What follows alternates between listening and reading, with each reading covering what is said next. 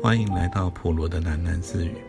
不论你在何处听到这个节目，都可以到 First Story 这个平台上面找到我的频道，并留言回馈。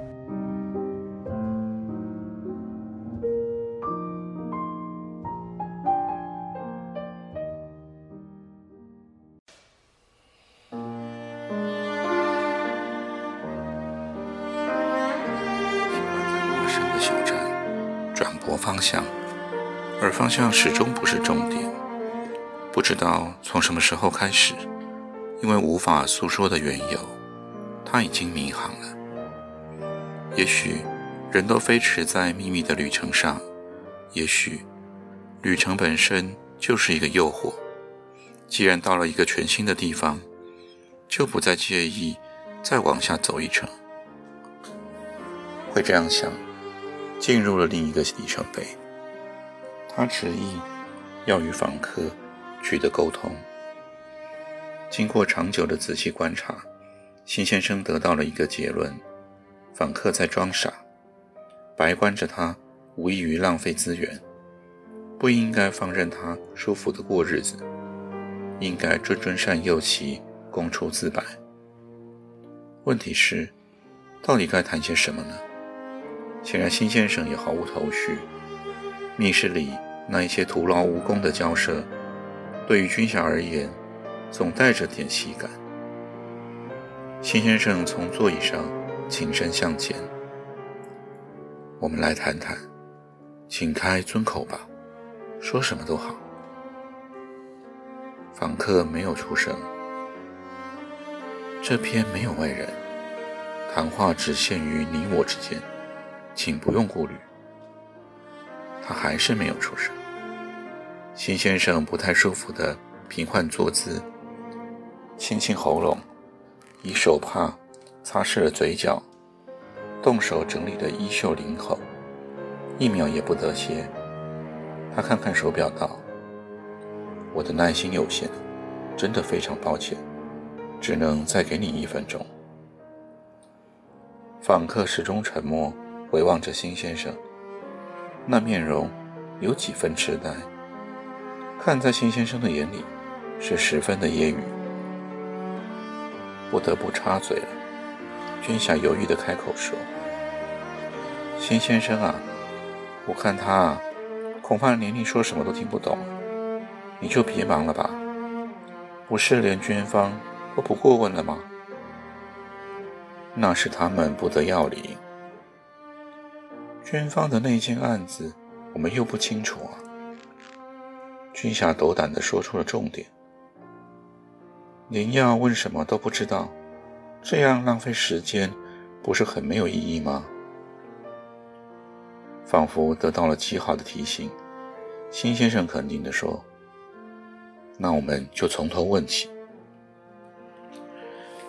见机履机，辛先生问了访客。请说名字。访客没有出声。名字，我问你叫什么名字？访客还是没有出声。辛先生从座椅上忽然站起，说道：“那好吧，请等我一下。”他便匆匆地离开了密室。外头旋即传来了一些开柜拉抽屉的声响。片刻以后，辛先生带着满脸的光彩归来，直接到达访客的身边。再问一次，你叫什么名字？说吧。没有答复。辛先生点点头，从怀里掏出了一副亮晃晃的手铐，递交给军霞，以手势示意将其试用在访客的身上。然后他沿着墙壁踱步。算好了时机，回头一看，手铐还捧在了军晓的手里。怎么你满脸都是责备？辛先生啊，这东西我不会用。哎，我来。辛先生一个箭步上前，抢过了手铐，来到了床垫的旁边，蹲下来擒拿访客双手。因为长久卧床的关系，访客的四肢关节已经明显的挛缩，且又坚决抵抗。两人搏斗了一番以后，秦先生才逮到了访客的左背，努力将他的凹折往背后，以自己的膝盖用力抵住，再对付访客的另外一只手。可惜那右肘萎缩严重，像鸡爪一样紧紧地蜷缩在了胸前。怎么也强扯不开。辛先生又大费周章，把访客的左臂硬扳回胸前。终于扣上手铐的时候，两个人都狼狈极了，一起气喘如牛。辛先生向后跳开，浑身上下怕脏，始终呆立在一旁的军霞忧愁地问道：“可是这样不好吧，辛先生？”这是他自找的。辛先生离开的时候，并没有留下钥匙。军霞是靠着几根铁丝和一些医疗器材，才解开了访客双肘上的手铐。这点小手艺还难不倒军霞，难的是，辛先生很可能回头查探。所以，接下来的几天，军霞过得相当紧张，随时提防着辛先生来临。所幸，辛先生只有打来电话，只问了一句：“他说话了没？”访客当然没有说话。辛先生在电话里沉吟片刻，怂恿道：“你来，你叫他开口。”这也非属易事。原本访客还会以模糊的单音，或是借着眉目神态，与军霞建立起一点沟通的意思。但是这几天以来，访客连军饷也不理会了，只是终日愤愤然面墙而卧。军饷婉拒道：“对不起，辛先生，这件事我可能无能为力。又不是什么大差事，你这人怎么就这么畏畏缩缩的呢？”辛先生才一发怒，又节制了。电话中剩下一片安静。再次响起的时候，是开朗的音调。还是我来吧，还是我来吧，请稍等我一下。军霞马上前去给访客带回手铐，却只是未见辛先生现身。直到了夜里，辛先生才抵达了密室，连拖带拽的运来了一个沉重的大纸箱。辛先生亲自为访客解开了手铐，之后拆了纸箱，其中是一套音响设备。辛先生以自备的工具动手组装音响。这事他不让军霞帮忙，只指使军霞将一旁的收音机关掉移开。辛先生趴在地上，精细地衡量方位，摆设环场音箱。俊霞插不上手，见到纸箱旁搁了一片音碟，他拾起来观看。听过他的专辑吗？辛先生来到了身旁，他正以手帕擦拭着手掌。俊霞点头。辛先生去过音碟，注视着封面的影像，美貌的惊人的女歌手，在画面中偏着头。目光迷蒙地望向了远方，所以辛先生也偏过头，以相同的角度，恋恋不舍地看着伊人。什么叫千金难求？你想过吗？这真是个稀奇的女人，美成了这样，真亲切啊！她不会让你销魂摄魄，你只会想要时常看着她，想进入她的世界。想跟他一起过日常生活，他的，嗯，该怎么说呢？那嗓子啊，有一种魔力，叫人就是没有办法忘记他。辛先生不再说下去了，真情流露让他害羞了。他别转过身，将音碟送入了音响，在面板上操作一番，其他的琴音破空而出。是柔和的尼龙弦独奏，只是音量太大，弦一拨，整间密室都随着绷紧了一下，余音袅袅，叫人打从腹腔里要震出内脏。几个音符以后，娟霞就认出了，是那一首风靡一时的情歌。歌手那甘甜中带着独特的韧性的嗓音随即传来，有如一股体温的洪水。阉人莫顶，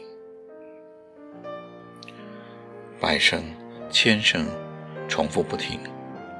床垫上的访客苦恼了，抱住头颅，整个人缩进了床单中。君霞掩着耳朵，越退越远，终于逃向了走道，只剩下辛先生心平气和。他沉醉地聆赏着，仿佛那循环单调的音爆非常悦耳。他真的也非常喜欢这个歌手，喜欢那歌声中那有如金箔一般无限延展的绵劲，喜欢词曲透过歌手的演绎以后，达到那言语和音律之外的意境。他始终不是一个喜欢写信的人，所以折磨人就需要更大的创意食物和睡眠。都属多余的干扰。辛先生忙着构想对付访客的新念头，每天都朝气勃勃，连气质也跟着奔放多了。辛先生越神采奕奕，旁人所不知情的是，他的健康就越向下沉沦，外强中干。每隔一阵子，军霞在途经诊所的时候，就要顺道为辛先生取药。好几次都巧遇辛小姐，显然三百磅医生与她颇为交好。辛小姐常来候诊室中串门子，听听人们聊天。等到无人求诊，三百磅医生得闲的时候，她便登堂入室，陪三百磅医生在诊疗桌之前一起喝下午茶。可能是为了配合她的艳丽风格，三百磅医生。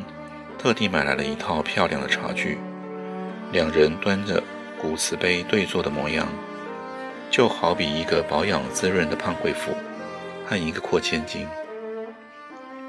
见到君霞，三百磅医生搁下茶杯，从抽屉中取出为辛先生备妥的药盒，啊，给你。药物都已经细心的填装在分隔的小盒之中。附带腾达清楚的说明。三百磅医生说：“你点一下，他还是都不吃吗？”几乎不吃啊，请你多劝劝他吧。那么大个人了，我怎么劝得动？两人一起望向了辛小姐，她已经离了座，背对着他们观赏墙上的挂画。多少说几句吧。辛先生啊，最近常发烧。君夏说，坐骨神经又发炎，另外啊，也咳得太久了。请他照 X 光，他又不肯，我实在不知道该怎么办了。依我看啊，说不定啊是肺结核。我说真的，最应该小心的人是你哦。三百磅医生乐到一半，忽然住口。满脸都是说溜嘴的尴尬，他又瞥了一眼辛小姐。辛小姐没有理会他的弦外之音，她只是随意的把玩墙边的几个小摆饰，静静的旁听两人继续讨论辛先生的病情。他俩结束谈话的时候，辛小姐才转过了身来，向三百磅医生告别。捧着满盒的药物，君夏沿着长廊。步行了一段以后，忽然转向踏泥路，疾行而去。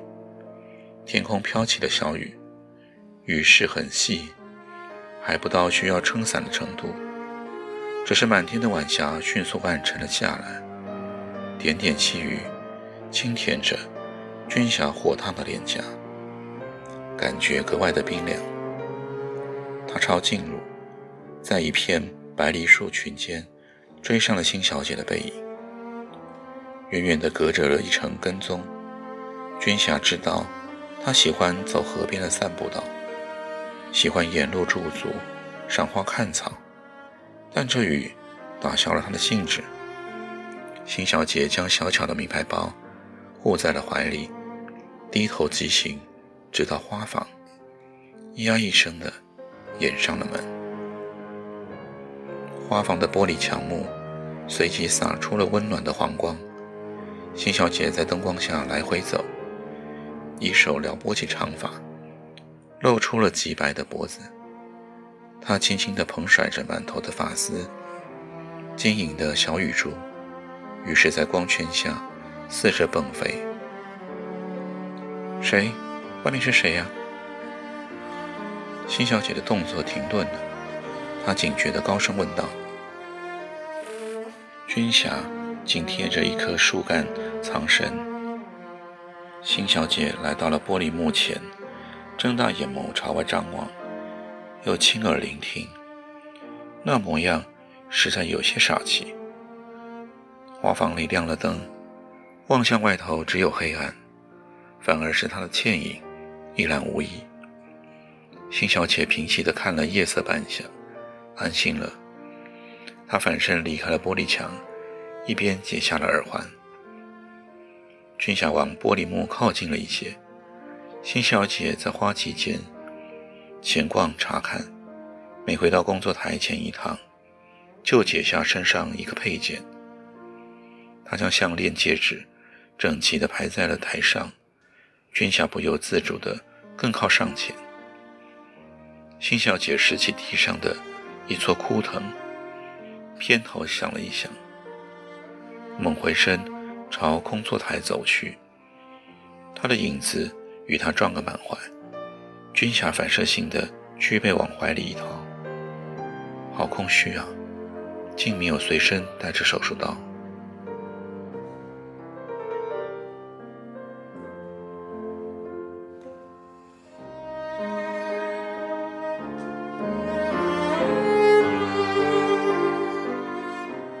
今天就先念到这里，我们改天见。